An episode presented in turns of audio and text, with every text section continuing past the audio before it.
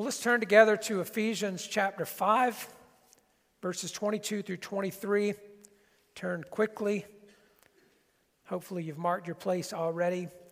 The words will be on the screen if you don't have a Bible in front of you, but we're doing part two of this passage and a message that I've titled Gospel Centered Marriage. Gospel Centered Marriage. I'm going to ask you if you're able to stand in honor of the reading of God's Word as we just listen attentively and reverently for His voice in the Scriptures. Reading out of the English Standard Version, hear the Word of the Lord. Wives, submit to your own husbands as to the Lord. For the husband is the head of the wife, even as Christ is the head of the church, his body, and is himself its Savior. Now, as the church submits to Christ, so also wives should submit in everything to their husbands. Husbands, love your wives as Christ loved the church and gave himself up for her, that he might sanctify her, having cleansed her by the washing of water with the word, so that he might present the church to himself in splendor, without spot or wrinkle or any such thing, that she might be holy and without blemish. In the same way, husbands should love their wives as their own bodies. He who loves his wife loves himself. For no one ever hated his own flesh, but nourishes and cherishes it, just as Christ does the church, because we are members of his body. Therefore, a man shall leave his father and mother and hold fast to his wife, and the two shall become one flesh. This mystery is profound, and I'm saying that it refers to Christ and the church. However, let each one of you love his wife as himself, and let the wife see that she respects her husband. This is the word of the Lord.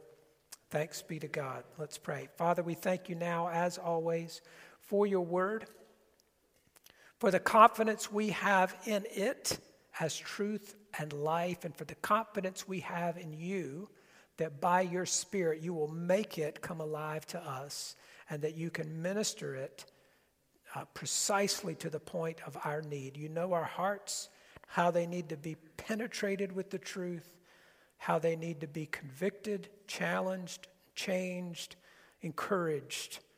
And so, Lord, we submit that to you. Open ourselves to receive what you have. Would you speak, O oh Lord, your word by your Spirit, through your servant, to your people, for your glory and our good? We ask, Lord, that you would move me out of the way and use my voice as your instrument today. For Christ's sake. Amen. You may be seated. Well, being part two, in case you missed part one, I called this gospel centered marriage for a reason because as we go through the book of Ephesians, we see the first three chapters, the first half of the book really, is about God's grace toward us. Jesus lavished grace upon his people. That's the good news of the gospel. And then the, and then the second half of the book really says how we should live in response to the gospel, namely, that we should live graciously toward other people. He's been so gracious to us, we ought to do the same in our dealings with other people, with humility and gentleness, with patience, bearing with one another in love, walking in love uh, forgiving one another, and so on. There's just a, a, continuing list of words that sort of attach to the way we ought to live in response to the gospel. And here we learn that we're to live that out in the home as well. It's not unique to, to, to the home. He applies it freshly to the marriage and the family, but he's not really changing subjects here. He's saying that there's a certain way for those who understand what they've received by grace, a certain way that we ought to live, and you ought to do so in the home environment as well. And so it's gospel centered marriage in that sense. And I will preface this today by saying anytime it would be true of marriage, it would be true of parenting, and maybe most especially in those ways. It, this would be true in a variety of other uh, applications as well. But it's, it's not uncommon when we come to a place in the scripture that tells us how we ought to live, that we are immediately reminded of how we have failed to do what we ought to have done. Right? And, uh, and then it's immediately uh, a temptation for us then to clothe ourselves with the guilt for our past failures, with the shame that would come along with that. Um, and that is really not the response that God would, would have us to make to that. He is, he has forgiven our past, and so there are lots of things we can't, we've, we've done or failed to do, we can't go back and change. Amen to that? You, we can't go back and redo them. Wish we could. God can make right what we did wrong. And so, uh, my point is just to say, as a preface to this part two message on marriage, let us not have it drag us back to a place of regret or shame about once, what, what once was, uh, but rather to live today and forward um, in obedience to His word, in pursuit of what He says is ideal, to the extent that we have opportunity to do that.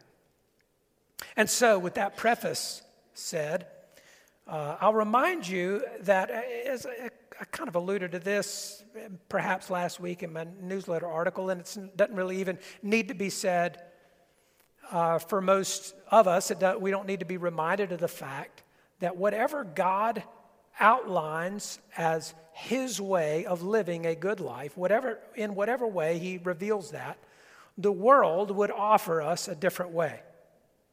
Right? Uh, the world would say, uh, his way is bad, our way is good. That way is old fashioned. Why don't you walk the new way? And so on and so forth. And it's true of uh, marriage as it is about, again, countless other things. And, it's, and that's not even new that it's not new that somebody's always offering something new. Uh, to that point, ran across this quote from G.K. Chesterton. He, he wrote an article somewhere around the early 1930s, I think. Uh, and, and he's in it, he said this. I'll just read it. And he's, he really sort of writes, he pushes back against the uh, so called reformers of his day, the progressives of his day um, as well. But he says this in the matter of reforming things, as distinct from deforming them, there is one plain and simple principle, a principle which will probably be called a paradox. There exists in such a case a certain institution or law, let's say for the sake of simplicity, a fence or a gate erected across a road. The more modern type of reformer goes gaily up to it and says, I don't see the use of this. Let us clear it away. To which the more intelligent type of reformer will do well to answer If you don't see the use of it, I certainly won't let you clear it away. Go away and think. Then, when you can come back and tell me that you do see the use of it, I may allow you to destroy it. Chesterton was actually speaking in this article about the social reformers of his day who would destroy the home and family. Uh, it was, I, I, didn't write down the title, I think it was something like The Drift um, of Domesticity. But anyway, speaking of those who would destroy the home and family, and he went on to say this My complaint of the anti domestic drift is that it is unintelligent. People do not know what they are doing because they do not know what they are undoing. Those who would uh, insist that we dismantle the family as we have known it and tear it down without a real good alternative in view by the way, in some cases, no alternative at all. But those who would dismantle it and tear it down do not know what they are doing because they do not know what they are undoing. Now, that was written nearly 100 years ago. But the 21st century progressives are still at it as they were in his day, presuming that we've progressed so much that the institution of marriage is no longer needed. And this is really fresh, by the way. I don't know how tuned in you are to this, but particularly in the world that young people live in, there are those women who, would told, who are told, you don't need a man, you're better off without him. There are opportunities available to you now that there didn't used to be, and so you just you, you pursue those and sort of make your own way. And there are men being told, look, there is nothing in this for you. You're sure to get the raw end of this deal no matter how it goes. And so you just go out and live your wild life and pursue uh, one woman or one woman or many of them or none at all, however you might want to choose that, but there's nothing good in this for you. That is very much the message uh, in the face of young people. By the way, there are not only progressive versions of that, but there are ultra conservative versions, non religious sort of conservatives, um, offering a, a perverted uh, version of manhood and masculinity to, to, to guys who would uh, want to be sort of tough and chest thumping sort of men, a, a perverted version of that as well. But they don't know what they are doing because they don't know what they are undoing. But the devil knows exactly what he is undoing. The devil knows exactly what he is undoing, and it is the same thing he has been trying to undo from the very beginning. Do you remember that the first attack on God's creation, what led to the first sin, was an attack on marriage? It was an attack to divide husband from wife because he knew exactly what God had created, those human beings in His own image. He had observed enough to know what was revealed about His plan for them. And that was exactly where He made His initial assault. He's, he's quite strategic in it. And it's no surprise at all that in the decades, in the last 50, 60 years, however long it's been, that we've watched one uh, assault after another on marriage on reproduction, on, on the, on the uh, unique and good expression of sexuality within the context of marriage. The perversion of that that would say any of it and all of it is as good as you want to have children or not to have children. We can control the number of children. Maybe you don't want to have any at all. No fault divorce, abortion, uh, you know, promiscuity rampantly, and now to the point where transgender ideology, you know, essentially would say we don't know even the difference between man and woman.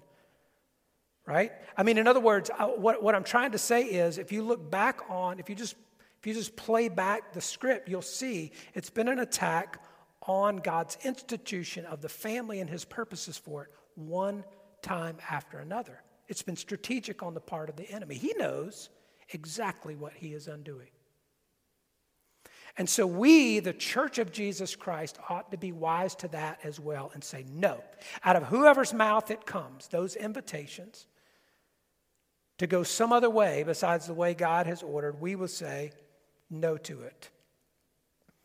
From the beginning, marriage was part of God's good plan for humanity, and gospel centered marriage as he redeems what was fallen in that original sin, is designed to reveal who Christ is and what he has done. You may remember I said from last week, uh, this last week, marriage points back to the sacrificial, selfless love that J- Jesus demonstrated in order to secure and purify his bride. There is something that the Christian couple is called to in their marriage relationship that is supposed to point to that sort of sacrificial love that he has demonstrated. And it points ahead to the final marriage between Christ and his bride that we read about in Revelation.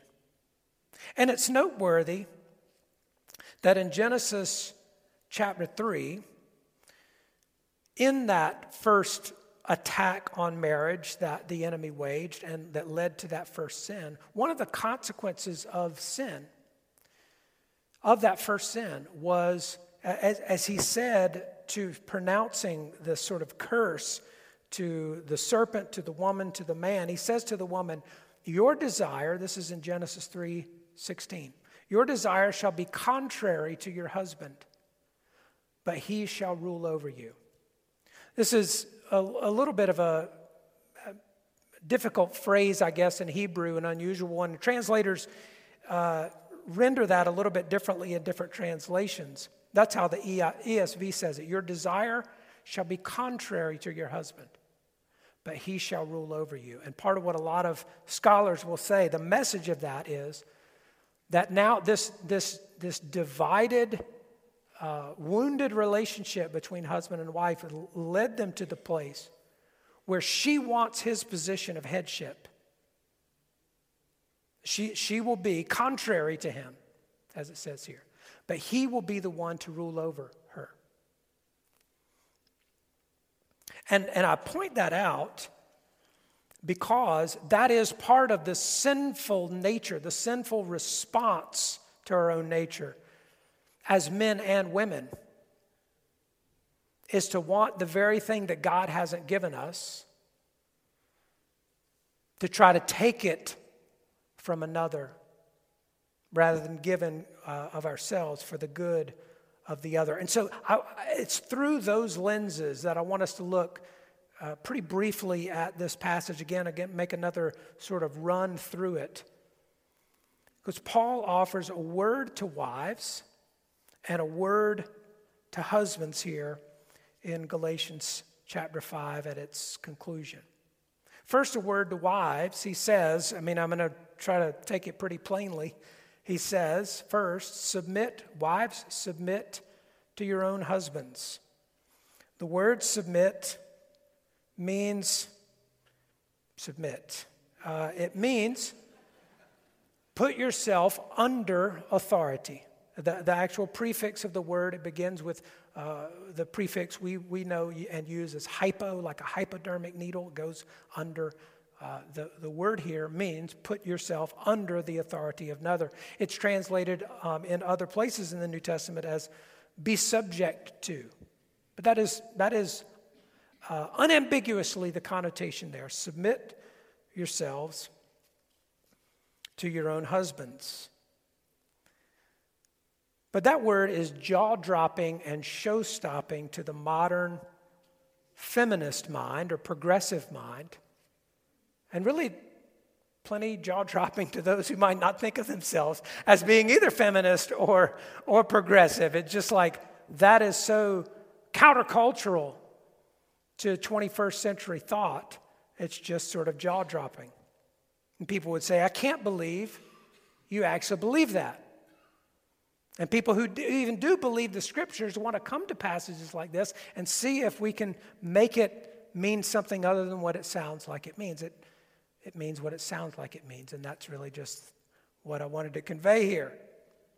Submit yourselves to your own husbands in everything as the church submits to Christ. Now, we again should qualify, as I have about it, kind of on another subject recently. But Clearly, there are things a, a, a, husband could try to force his wife, compel his wife to do, or tell his wife to do that are sins against God that she cannot do. I mean, if a, that if a husband tells his wife to, to uh, violate the law of, law of God and defy him in some way, she certainly cannot submit to him because she must submit to God. And I, am just qualifying, in other words, uh, the, connotation of this in everything. But it is to say uh, that while wives know that Christ is perfect and their husband is not, I should pause there and let us all appreciate that. And wives can say amen. And husbands probably can't, uh, you ought to be able to anyway. We ought to be able to. But in other words, the message here is not that, that a husband is Christ to their, to their wives or, or, or Savior in any sense or anything approaching that. But he's making an analogy here just to say Christ is always and constantly the head of the church, and so husband is the head of the wife. The husband is the head of his home. Again, not particularly uh, news or even controversial to those who have lived in generations past. It has become controversial uh, the more and more we've lived into the present and as we live into the future. But that's one of the words to the wives submit to your own husbands. And the second is at the conclusion of uh, the passage in verse 33 respect your husbands. Submit yourselves to your husband's authority as the head of the home and respect your husbands. I, will mention again, and sort of in brief, I shared in a newsletter article this week, um, little passage from 1 Peter chapter 5, where he's given instruction to the elders of the church. If you uh, read that, you kind of know what I'm talking about. If you didn't, go back and read it because I'm, I'm not going to say a whole lot about that. But I just wanted to draw attention to the fact that this is not unique to marriage. That, that, that part of what uh, the people of God, the, the followers of Jesus Christ, the, the, the way that uh, our life together is to be lived, is on one hand with structures of authority. And in, in 1 Peter 5, he's talking about the elders as spiritual authorities of the church. There are clear, unambiguous lines of authority. And yet, he says, the way they are to lead is not domineering, not through intimidation, not for selfish gain, but with uh, the other's good in mind and with patience and, and leading them to a place of willing submission to that and so on. And he goes on to say, All of you clothe yourselves in humility toward one another. So, authority doesn't mean superiority. Authority doesn't mean domineering and, and intimidation and those kind of things that it tends to mean in the fallen world. And that's exactly the point. We point back to Genesis 3, we see how it got to be that way. And people ruling over another like to sort of put people under their thumb and, and intimidate and strike fear in the hearts of people. And there is no setting in which um, Jesus ordains that kind of relationship in, in his church. People in authority don't relate that way to people who submit to their authority. That's really uh, the point there about submission and authority. But he says here not only submit, but respect your husbands in verse 33. And I'll just say here, uh, again, as quickly as I can and move on, to wives, and again, many know this, and I, I should say, as I've pointed out before, there are many in this church who have been married a long time. And praise the Lord for that. As I've said before, I'm so thankful to come and go and interact with so many people who have, uh, who have lived, who've been married for 40, 50, 60, 70 years. It's really a great gift. And um, I would assume in many cases that means you've figured some things out. It doesn't mean, by the way, that you, everybody's gotten it all right, but it just means some of this you, you've figured out how to work out in your own marriage. And so, in those cases, those wives would know what maybe some uh, younger wives or future wives might need to know, and it's this men need to be respected, especially by their wives. This is one of the things that men need uh, uh, uh some uh, to feel some sense of or regard for is that their wives respect them. The raw truth about men, generally speaking, is that uh, testosterone makes men stronger, faster, and much more aggressive than women. It also makes men crazy at times, but that's probably another sermon, right? But I mean, but but it's just what, what I'm saying is the obvious that you know that is just true about men. It's not true about every man or in, in relationship or comparison to every woman. But men tend to be stronger, faster, more aggressive. Um, just by nature, they are drawn to contest and conquest. Watch two boys. You, you, you, you, uh, you leave them alone for a little while with nothing much to do, and, and a game will arise. Uh, I mean, they'll make up a game, right, of, of, of throwing some ball in a hole, uh, you know, kicking it over something or whatever. Uh, uh, they're, they're drawn to those kind of things. They tend to express that by uh, building things up or tearing things down or some combination of, of, of both. And the point is, they are especially willing to do those things in exchange for the respect and admiration of their wives. And so I, am I'm, I'm, I'm saying this briefly um, at risk of, of saying it very incompletely or even carelessly, but the point is just to say uh, this is not some uh, passing remark for, for wives. Wives, respect your husbands. I would even say be measured about how much respect and admiration you voice about other men because they need to know um, that they have your respect and your admiration. Submit to your own husbands, respect your husbands, and number two, a word to husbands. As you're probably picking up on, these words could be a whole lot more numerous and longer. uh, we could say a whole lot more and for longer but here, but the word to husbands, it would make kind of logical sense, I, I guess, for him to say at this point, I haven't said wives, wives submit to your husbands. It would make it would logically follow if he said, Husbands, rule over your wives, or husbands, exercise authority over your wives. That is not what he said.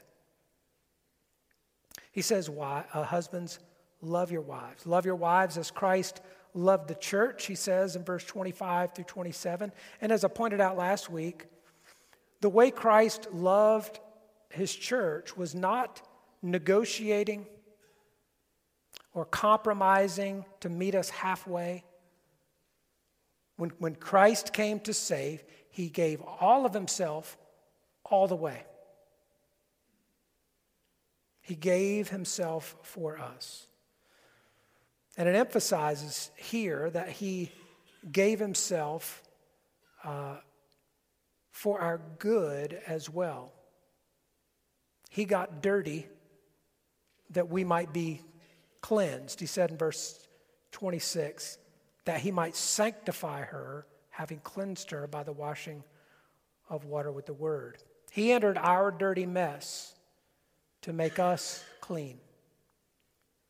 He was seeking the good of the church. Love your wives as Christ loved the church. And then he says, Love your wives as you love your own body. So he kind of gives two pictures here. He's really communicating essentially the same message.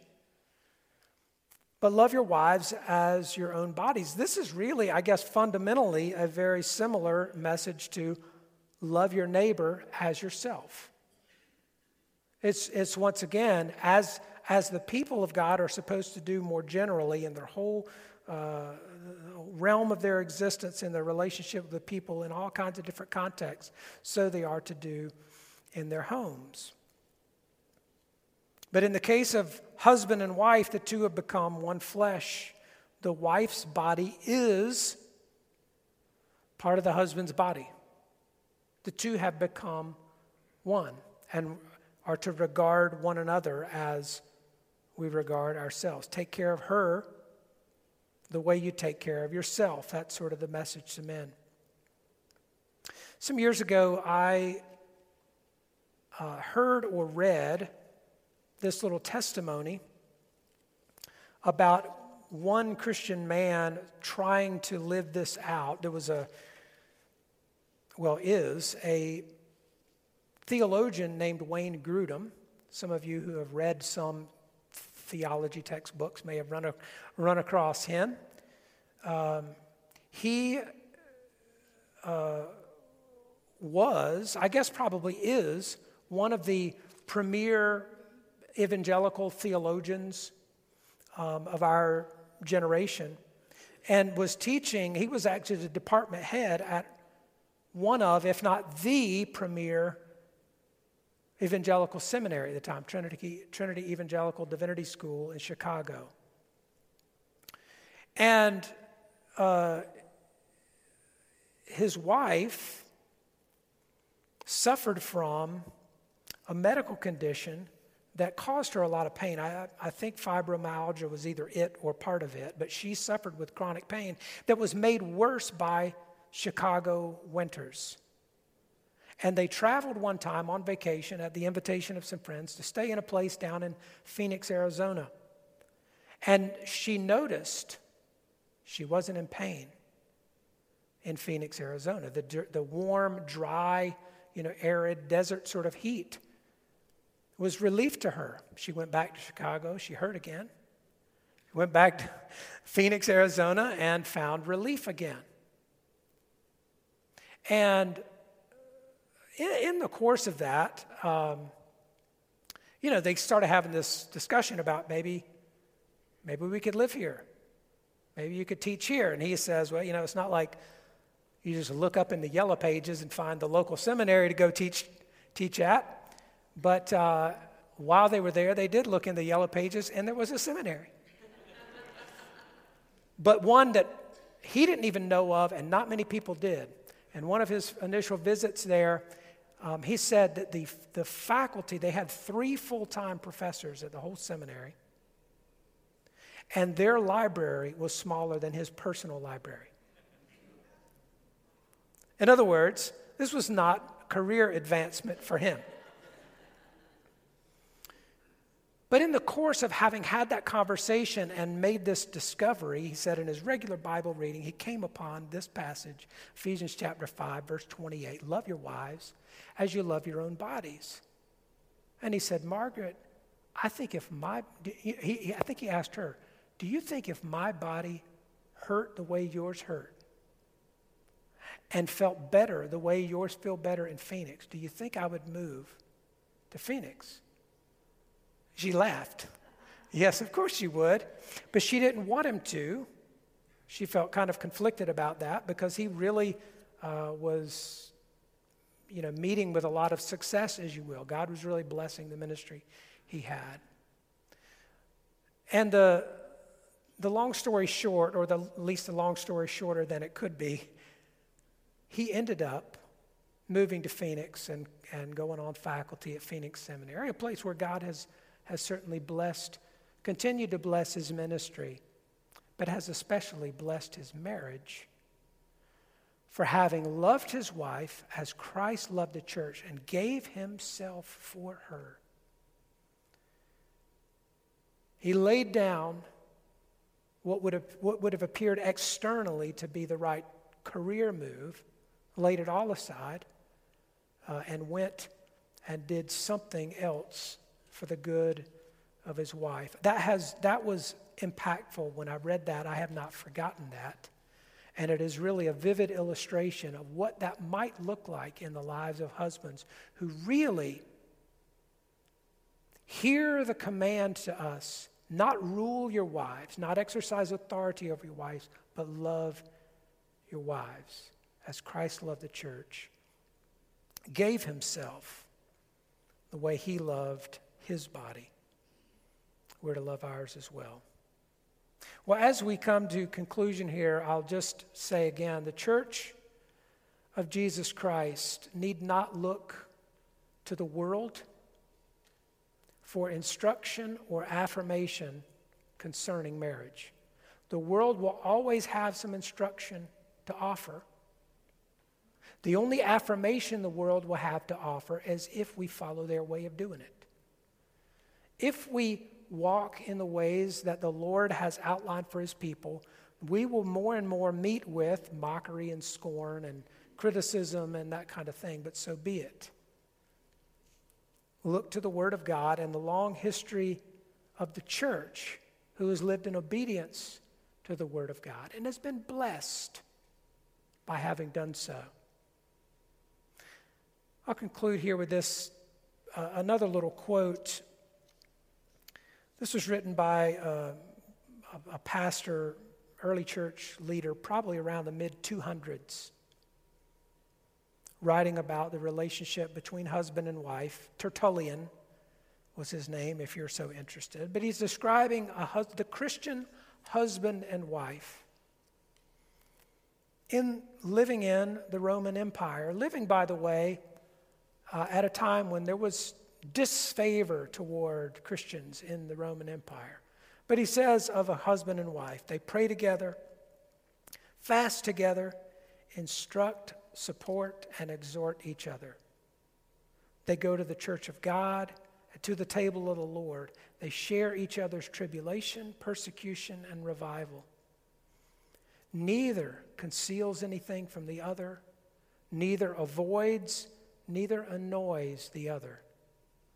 That's one of those real high standards that uh, I don't know if he meant ever, but anyway, neither annoys the other. They delight to visit the sick, supply the needy, give alms without constraint, and in daily zeal they lay their offerings before the altar without scroll or hindrance. They do not need to keep the sign of the cross hidden, nor do they express slyly their Christian joy, nor to suppress the blessing. Psalms and hymns they sing together, and they vie with each other in singing to God. Christ rejoices when he sees and hears this. He gives them his peace. Where two are together in his name, there is he, and where he is, the evil one cannot come. Amen. That's a great promise to hold on to uh, for the husband and wife who love and fear the Lord. And what a great picture of what it really looks like day after day to live in a mutual deference toward one another, a giving up of ourselves and our own interest for the good of the other. Let's pray together. Well, Father, we do thank you for the work of grace you've wrought in our lives and for the calling you've given us to walk in response to that, including in the home. And we can't help, Lord, but remember the ways in which we've failed to live that out perfectly. We've already had a time of confession of our sins, but Lord, we do just cast that upon you once again as um, some may have still an opportunity to make things right, and for some, that opportunity may be long past and water under the bridge. And we Thank you once again. There's no condemnation there. But we thank you, Lord, for just the beautiful picture you've given us of Jesus and his love and sacrifice for us, the picture you've given us of that in marriage. God, I pray that you would reveal to hearts of husbands and wives here the things that even this week we might need to let go of and lay down for the sake of our spouse who's a gift to us. God, we pray, having done so, that you would bless Christian marriages and that the world, resolved to walk a different way, would more and more see the beauty of your face in the faces of wives who respect their husbands and submit to their leadership, and husbands who love their wives and give themselves for her good and love her as their own bodies. Glorify yourself in us, we ask in Jesus' name. Amen.